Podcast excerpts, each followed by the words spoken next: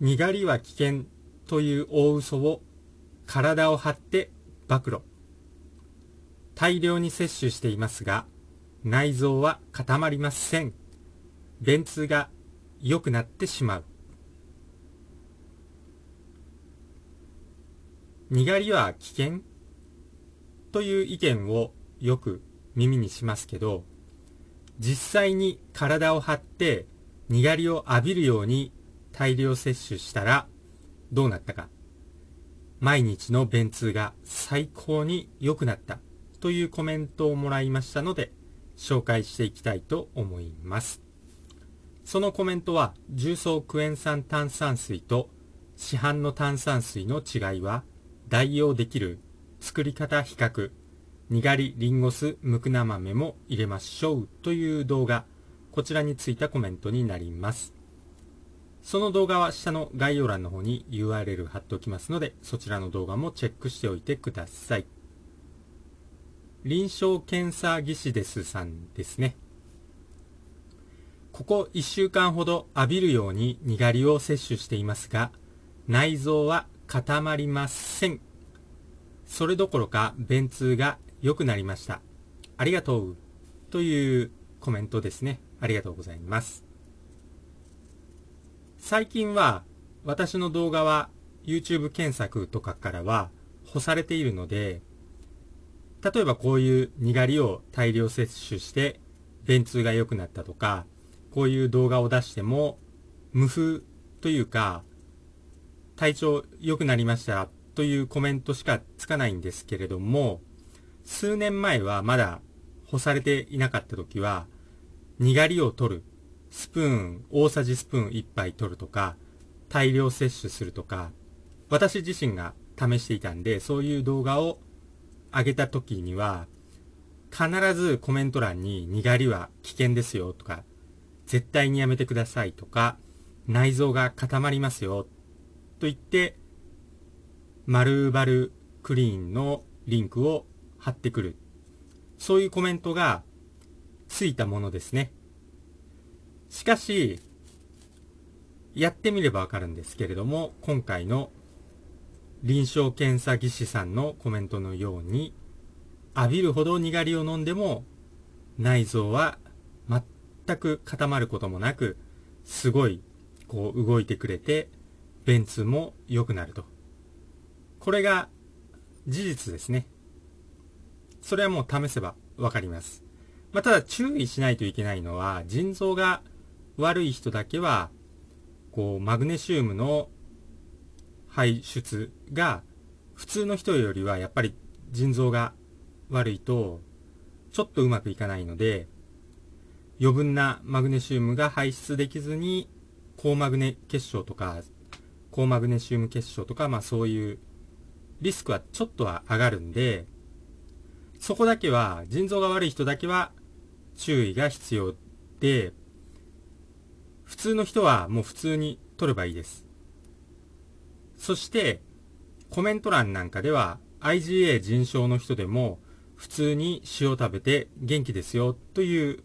コメントももらっていますし、まあ、実際に透析されてる方でもこう気をつけながら塩を取っていくともう本当に元気になっています。ただそのさじ加減は、もう自分自身でしか分かりませんので、そこら辺の、こう、うまくの、こう、調整ですね。それだけはご自分で見つけてくださいということですね。普通の人は、まあ、そんなに気をつける必要はないです。まあ、なぜなら、まあ、便が柔らかくなるだけですので、それはまた後で口述していきたいと思います。ですので、腎臓が悪い人は、まあ、にがりよりも、高濃度マグネシウムっていう、こう、マグネシウムを凝縮した商品がありますんで、まあ、そういうのを、まあ、1滴とか2滴とか、まあ、あとは、ヌチマースなどの、こう、ミネラルたっぷり含まれている自然塩とか天日塩ですね。そういうので、こう、マグネシウム、にがりを摂取するといいでしょう。そして、さらに安全なものといえば、青さになりますね。だから、まあ、ちょっと心配性な人は、まずは青さ。これでマグネシウム摂取をすると、まあ一番安全ですね。ちなみにアオサっていうのは、あの消化体の脱解にも効果がある食材になりますので、一番おすすめですね。マグネシウム摂取もマグネシウムが一番含まれている、ダントツに含まれている食材でもあるし、消化体を脱解してくれる食材でもある。そして一番マグネシウム摂取に安全な食材、それが青さになります。ですので、まあ、味噌汁なんかに入れると美味しく食べられると思います。まあ、本当に青さをこう、スプーン1杯とか口に入れてアルカリイオン水で流し飲みするという人も実際にコメント欄でコメントもらって、しかもめちゃくちゃ体調良くなっているというコメントもらっていますので、まあ人それぞれ取り方はあると思います。だから腎臓が悪い人はまあそういう取り方をしてもいいかなと思います。まあにがりをめちゃくちゃ飲むよりは一番安全だと思いますので、まあ、腎臓悪い人だけは工夫してください。多少普通の人よりはリスクがつきますんで、そこのリスクを見極めるそのさじ加減、そこが一番のポイントになります。そこを見極めると、もう本当にコメント欄でこう、もらうように腎臓が悪い人、透析の人でも、本当に血を舐めて元気になります。だからそのさじ加減だけは、ちょっと各自でお願いします。それはもう自分の体、自分の腎臓に聞きながら直感でこうやるしかないんで、とにかく取った方がいいです。そして、えっ、ー、と、普通の人ですね。糖尿病、糖尿病の人もたくさん取った方がいいんですけど、糖尿病で腎臓がやられてしまった人は注意が必要ですね。普通の人とか糖尿病の、まあ、初期の人なんかは、この今回の臨床検査技師さんのように、もう浴びるように、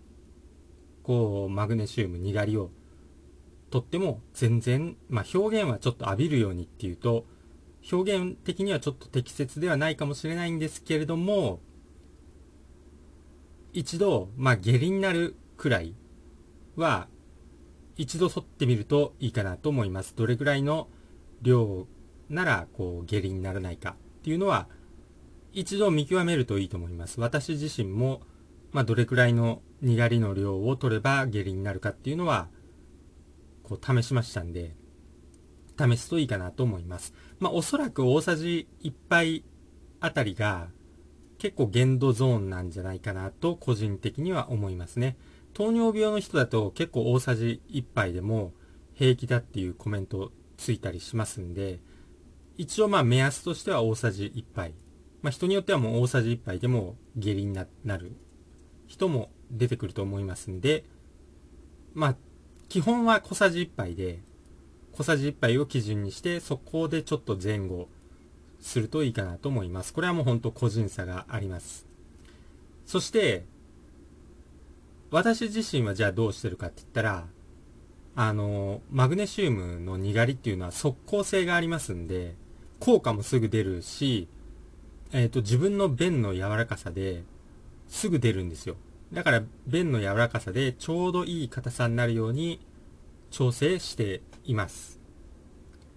私自身は本当ににがりを取る前っていうのは結構玄米菜食に近い食事をしてたんで、まあ、この玄米菜食に近い食事をするとどうなるかっていうと、まあ、食物繊維をたくさん食べるんで、結構便が硬かったんですよね。本当に硬くて。で、まあ、豆乳ヨーグルトとか乳酸菌とかも食べたり、芋とかも食べたりすると、結構な、こう、硬さのものがたくさん出ると、結構、あのー、大変なんで、流れなかったりした時もあったんで、まあ、汚い、もし食事されてる方いたら本当申し訳ないんですけども、で、にがりを取ると、ちょうど本当に自分で柔らかさをコントロールできるようになりますんで、めちゃくちゃいいんですよ。で、さらに夜トイレにこう起きる回数も少なくなるどころか、全く起きなくなる場合もほとんどになるし、そして疲れにくくなるし、ということで、にがりっていうのは本当にすごいと思います。まあ試せばわかります。ですので、はっきり言って、にがりは危険なんて言ってくる人っていうのは、本当にただの、まあ言っちゃ悪いんですけど、まあおバカな人か、まあもしくはあっち側の工作員かなと私は思いますね。相手にしないのが一番いいかなと思います。まあただそういう相手も出てこないほどこう、今の動画は干されてしまってるんで、こう、まあ、ちょっと、そういうコメン、アンチコメントも来ないっていうのは寂しいものではありますけど、